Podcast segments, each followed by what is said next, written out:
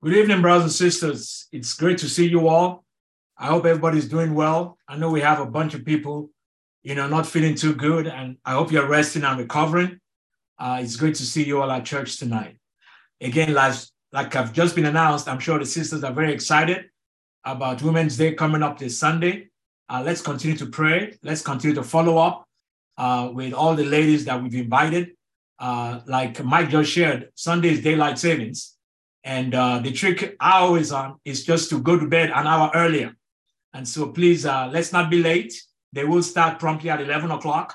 And we will start promptly also at 11 uh, for the men. And our brother Kayam Antoine from Staten Island is going to be preaching the word of God this Sunday morning. I want to, the first thing I want to do tonight is introduce uh, to the church uh, Sebastian and Serai Serra. They are new leaders uh, to help oversee the Spanish ministry all across the New York City church. And uh, they are now here. They're coming from Buenos Aires, Argentina. A long way, but wonderful, wonderful couple. Uh, we saw them at staff meeting yesterday. And uh, just like the Kings are taking over and, and leading all the singles in New York, uh, Sebastian and Sarai are going to be leading the entire Spanish ministry across New York and New Jersey. And so uh, I know over the next several months, they're going to be planning different events for just the Spanish ministry all across to New York. And uh, we are so happy and so thankful to have them on the team. And so pray, pray for them and pray for our Spanish ministry. Again, we just announced this. This is going to be the uh, link for the men's service on Sunday. Uh, looking forward to hearing Kayam preach the word of God. And uh, again, this is not our regular Zoom. And so please take a picture of this and note it. We'll send it out again on Friday afternoon, and then we'll send it out again on Sunday morning. And the passcode is going to be just men in small letter, small case. Okay. So I'm looking forward to seeing all the brothers Sunday morning at 11. Starting tonight and for the next several weeks, I want to be talking to us about managing God's money. And I'm basically going to be talking about the treasure principle. The Bible talks a lot about money, brothers and sisters. And over the next four weeks, we're going to be looking at the treasure principle and basically learning how to handle God's money. The Bible has a lot to say and has a lot of instructions about how we are to manage the monies and the wealth that is blessed us with. In Matthew chapter 6, beginning verse 19, Jesus says, Do not store for yourselves treasures on earth, where moth and rust destroy and where thieves break in and steal. But store up for yourselves treasures in heaven, where moths and rust do not destroy and where thieves do not break in and steal. For where your treasure is, there your heart will be also. This is the foundation of the treasure principle. Last Sunday in Brooklyn, I started talking about experiencing sustained happiness. And basically, the whole idea about being able to be consistently happy with our station in life is through being godly and through being content with the life and with the blessings that God has given us. But in Matthew chapter 6, Jesus clearly says that you and I should not store up treasures for ourselves on this earth. Now, is that because that is bad? No. It's simply because treasures on this earth that we store on this earth is not going to last. It's going to burn up. And like I started talking about on Sunday, we came with nothing, we're going to depart with nothing. And that's the reason why Jesus tells us here in Matthew chapter 16 that we need to make sure that we're storing our, our treasures in heaven. In Proverbs chapter 23, verse 5, Proverbs 23, verse 5. It says, Cast but a glance at riches, and they are gone. They will sprout wings and fly off like an eagle. You know, if you were alive at the end of the Civil War, what do you think they did with Confederate money? All of them had to trade in their Confederate money for Union money. And in a sense, this is what Jesus is commanding us as his children here, as part of the Sermon on the Mount. Jesus is saying to you and me, transfer your funds to heaven. Make the transfer now throughout your entire life. According to Jesus, you and I storing up treasures on earth is just plain dumb. This is the best investment advice ever.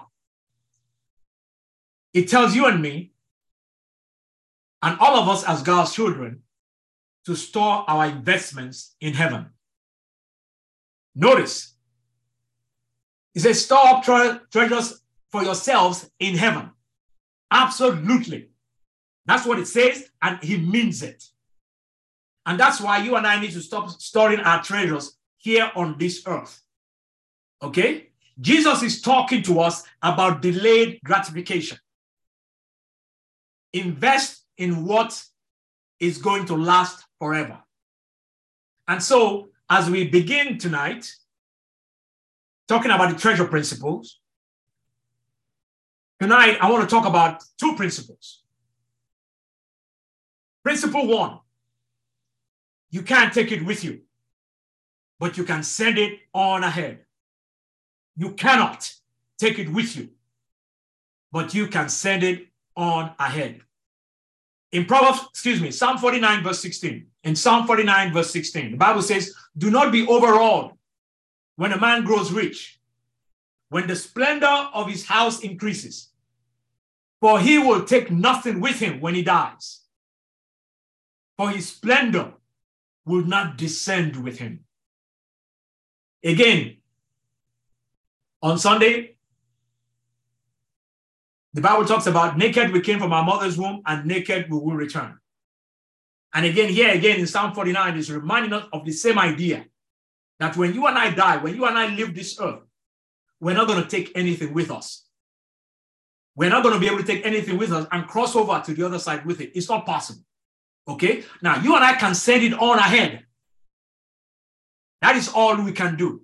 And so, as we begin tonight, talking about the principle number one, I'm asking us individually where is your money invested? Where are you investing God's money? Is it in the kingdom of God or is it somewhere else? Brothers and sisters, before I became a Christian, I was 100% invested in the world. I still remember the first online brokerage account I set up. We were still in Africa at the time. And um, I remember praying and saying, you know what? I need to start getting myself ready to, to be able to send my daughters to college and all that. And so I started investing, you know, every month. The little monies I was saving. And again, further down the road, I'm going to give us a lot of practicals in how to do this. But I, I started looking up, you know, um, different stocks on uh, on a brokerage firm. I actually started with E-Trade. And I remember I came across Starbucks. Their ticker sign is SBUX. I still remember it. And I bought some stock in Starbucks because as I was sitting there, I thought to myself, man, China is the largest country on earth, population wise. Man, if for, for some reason Chinese people started drinking coffee, I said, this stock is going to go through the roof. And so that's why I bought it. I bought Starbucks, I bought Caterpillar, I bought ExxonMobil, and I bought a few others. Brothers and sisters, in four years, I quadrupled my investment in Starbucks. And so tonight, even as we're talking about this, there is nothing wrong in investing. The question is, where are you investing that money? And God is telling us in Matthew chapter 6 that we need to invest our money in his kingdom. Okay? Jesus is giving us sound financial advice.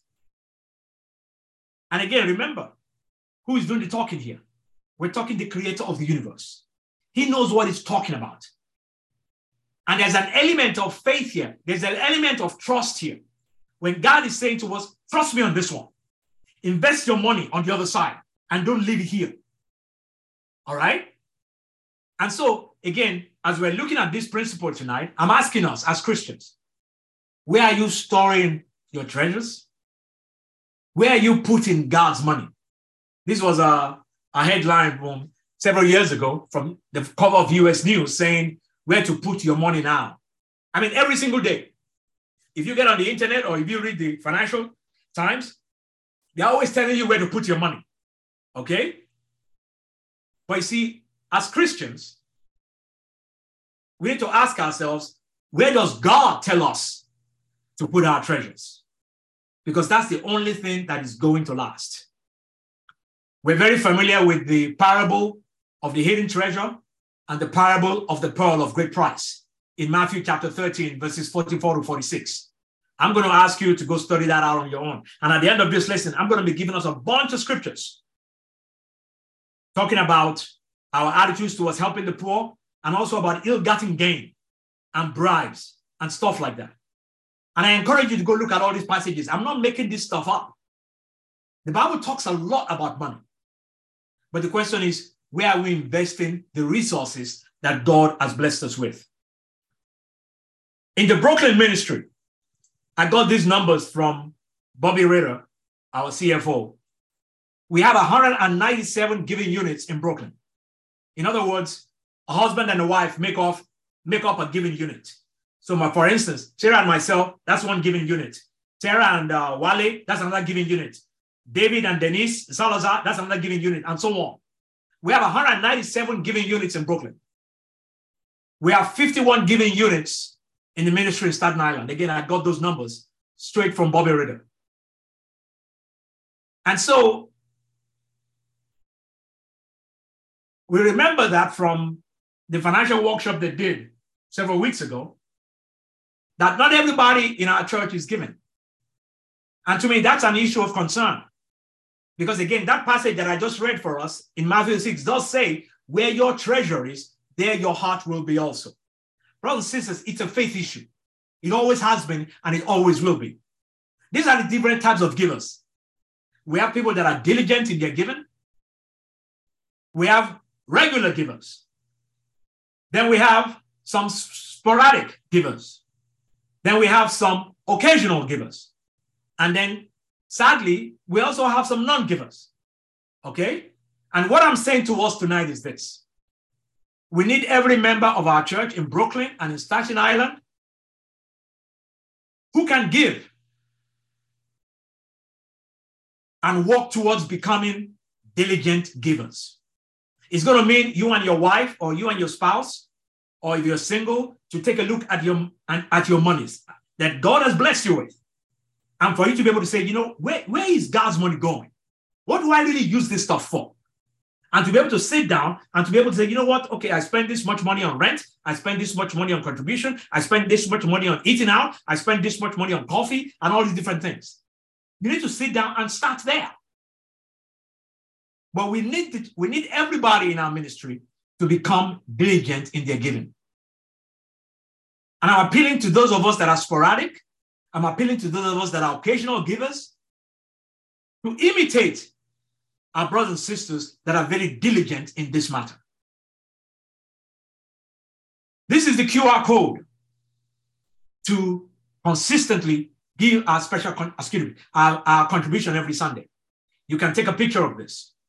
And I know some of us still do things by check, and that's fine. You, you can see the instructions on the screen. Make your check or money order out to New York City Church of Christ, and that's the address on the screen. And mail it if that's what you want to do.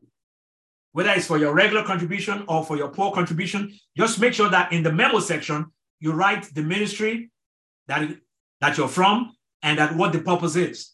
So if, for instance, if you're giving to benevolence, just make sure in the memo section, you just write poor. And those guys in the office will make sure that it goes to that account. But we all need to become diligent givers. I know I showed this slide last Sunday.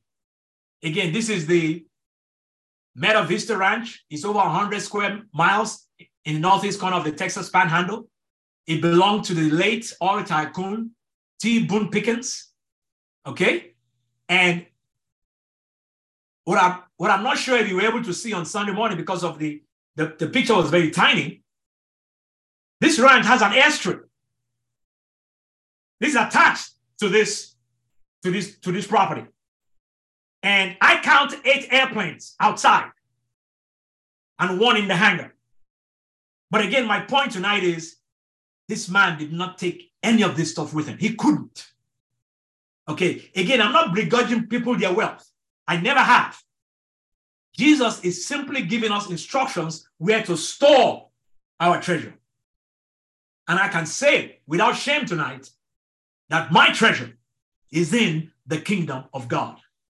That's principle number one that you and I cannot take it with us, but you can send it on ahead.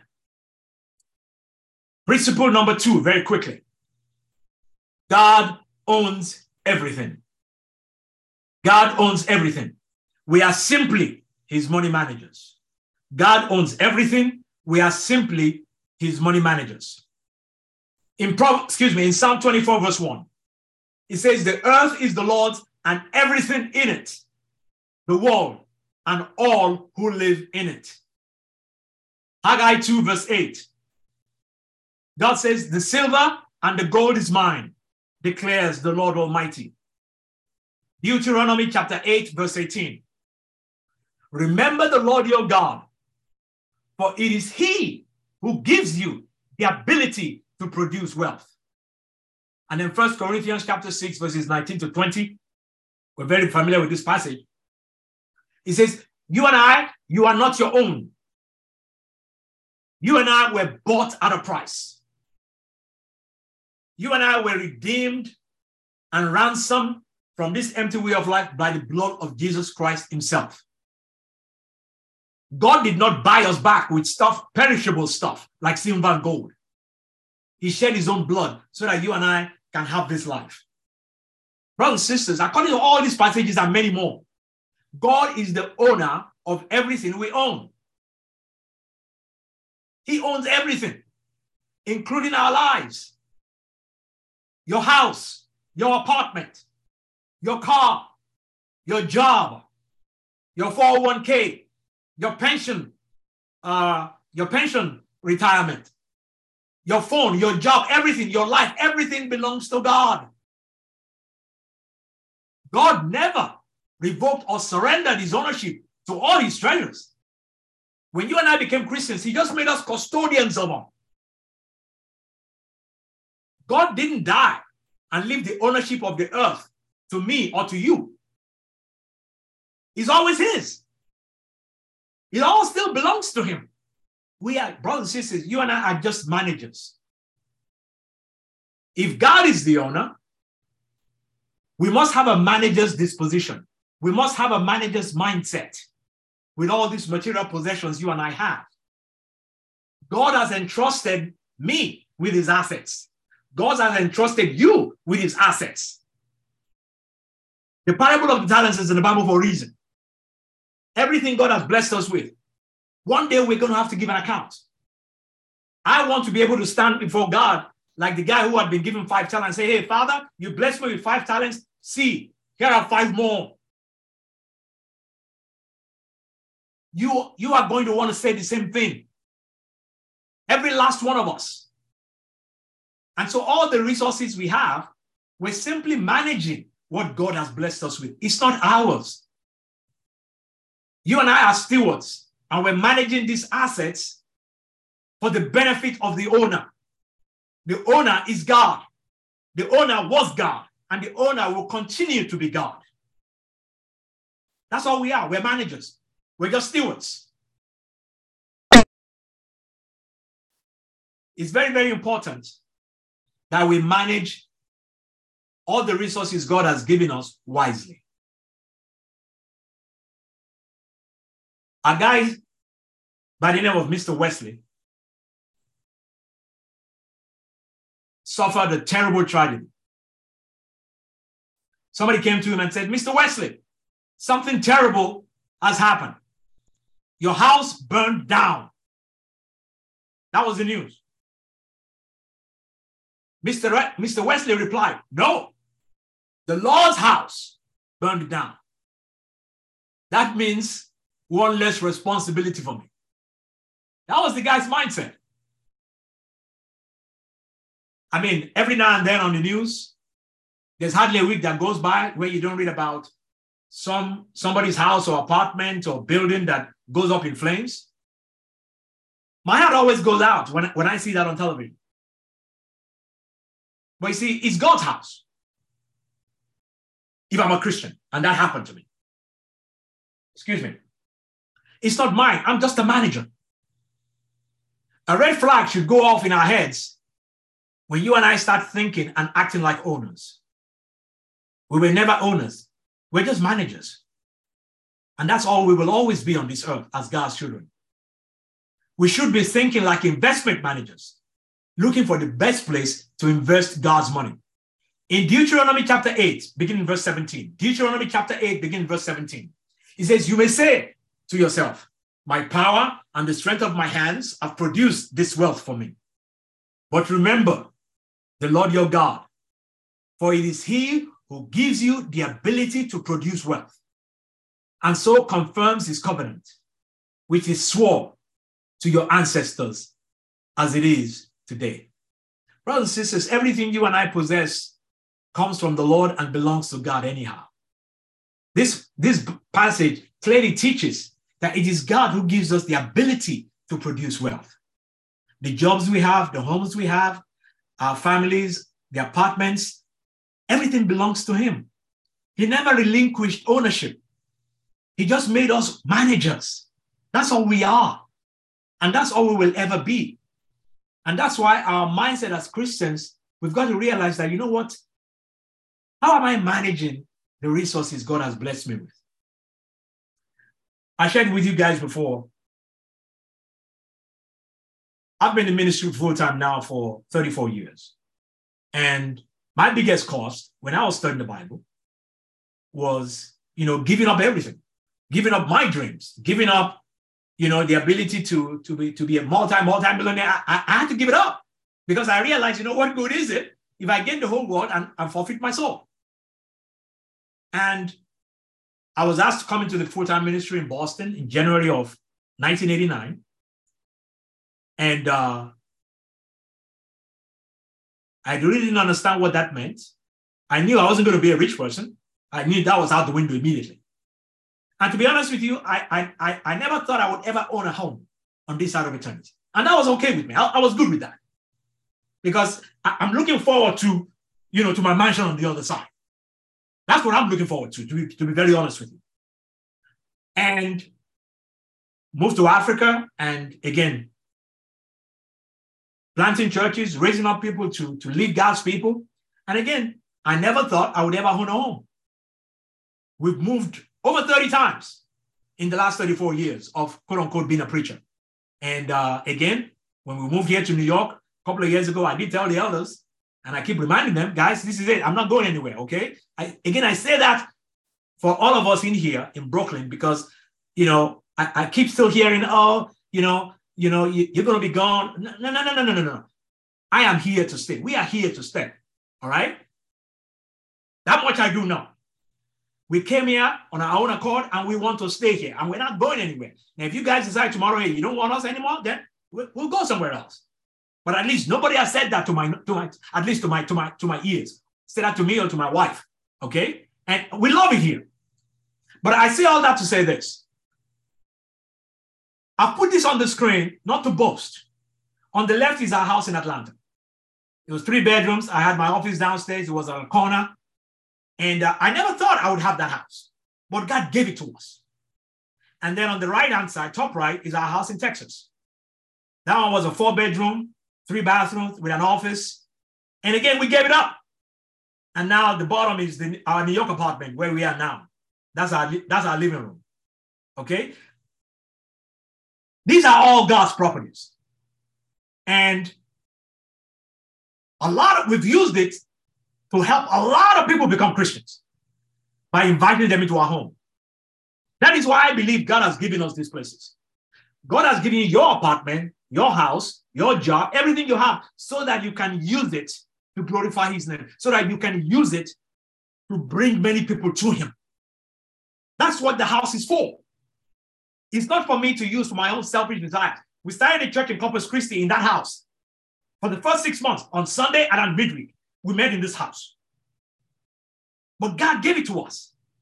So much so that all the homes, we paid the, the house in Atlanta, we were the first ones to see the, the owner had just put out the sign and we drove by and we, we bought it the same day. The, the house in Texas and the house in, um, in New York, we were praying for God for, for the owners to, to accept a, a lesser price, and that's exactly what the Lord did. And I share these things to say, you know what? God is the one that has blessed us with this stuff.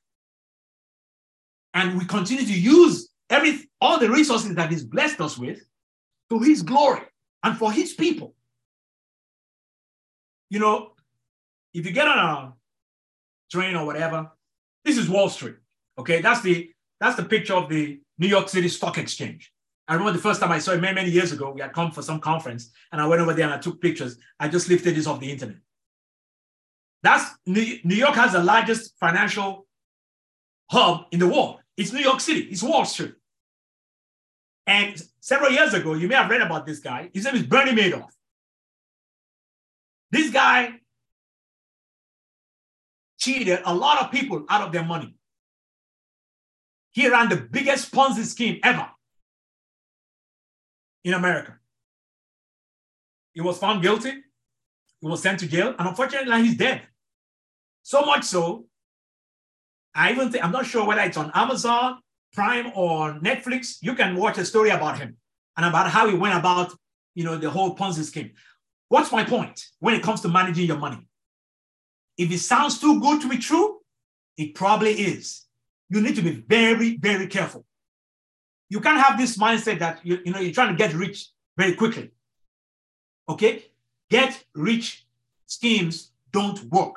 My Bible tells me that if you gather money little by little, then it will grow. Okay? Bernie Madoff is now dead. A lot of people lost all their life savings. People were very upset with him. Okay? That's what happens if you're trying to get rich, you're going to fall into this kind of trap. There are a lot of people like Bernie Madoff still out there. You know, today the big craze is cryptocurrency. As I'm talking to you right now, I don't own one cryptocurrency. You know why? Because cryptocurrency is not backed by anything.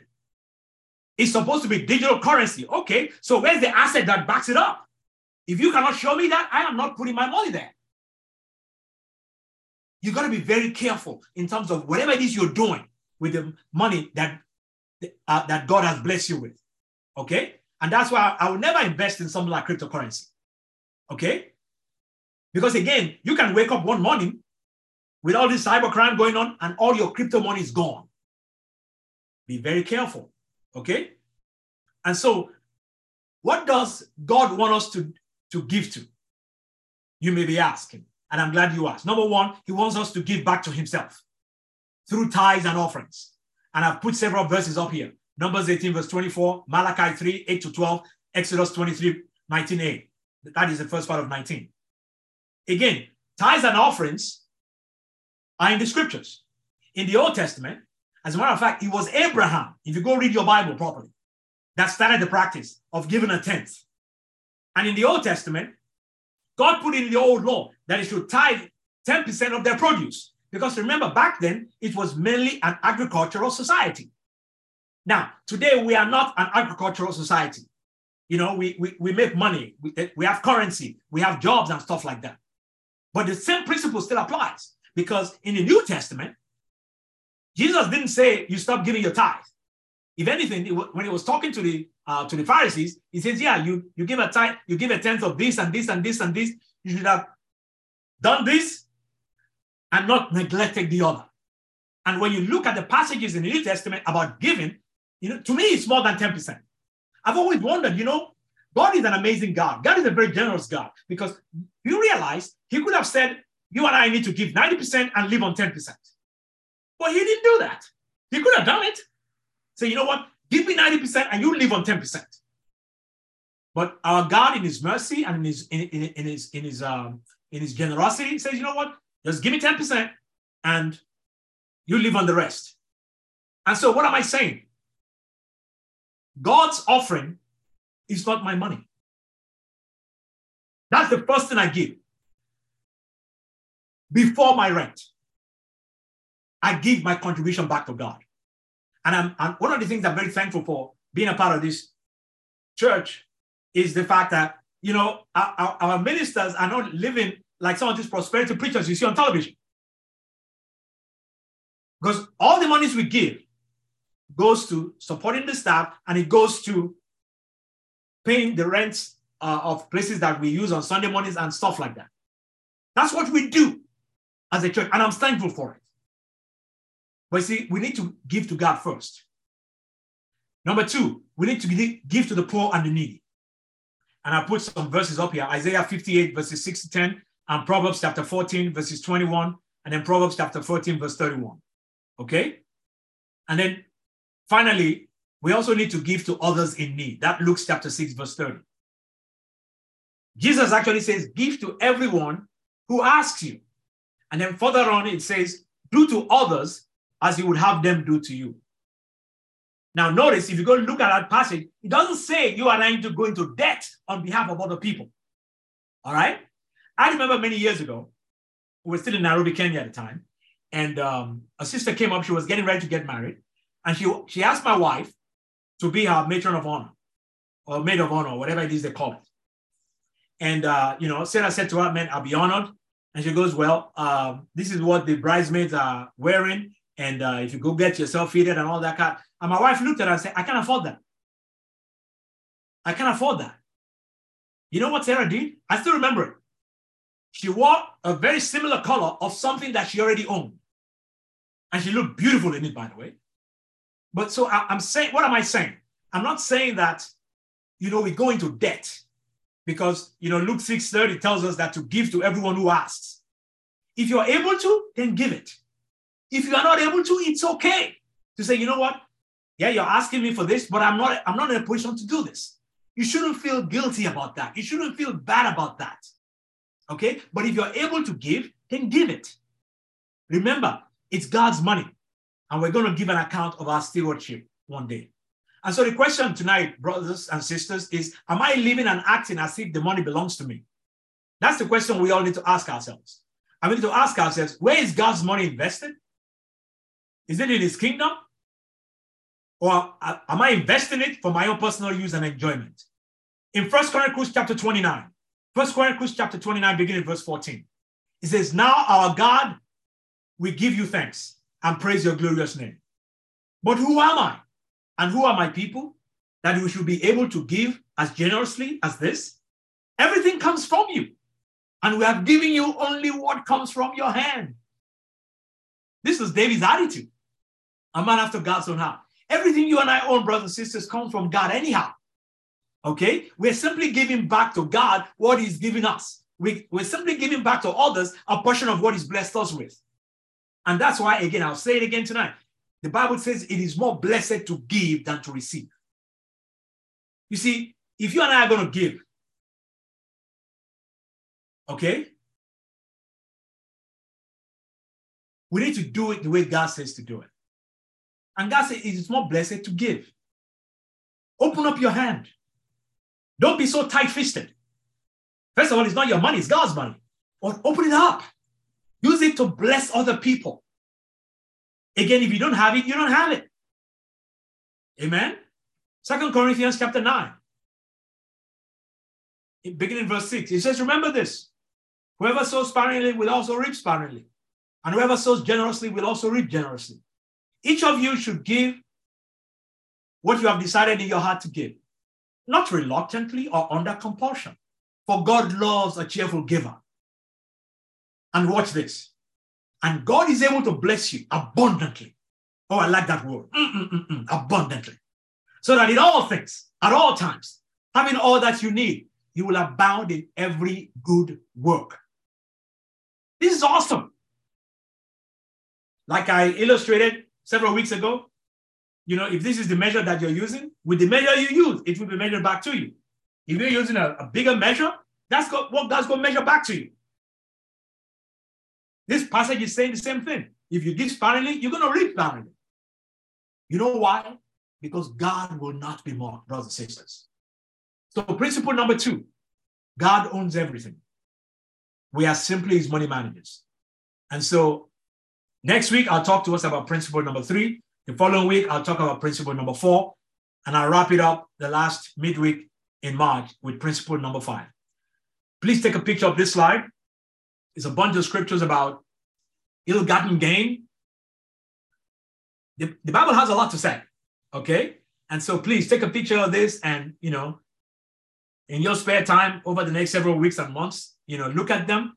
Uh, all these things need to become conviction. And then also take a look at uh, uh, a lot of these passages talking about helping the poor. Again, the Bible has a lot to say about helping the poor. You and I living in New York City at this present time in history, we are very rich people. Okay. We are very, very rich people. We are in the top 2% of the entire world living in this country at this time. We're in the top 2%. So we are very rich. Okay. And so, you know, the, the, my Bible says the poor you will always have. I really believe that one of the reasons why we will, we will always continue to have the poor is that God is watching how you and I, uh, as his rich children, how watch how he, we're going to react to those that are poor and needy around us.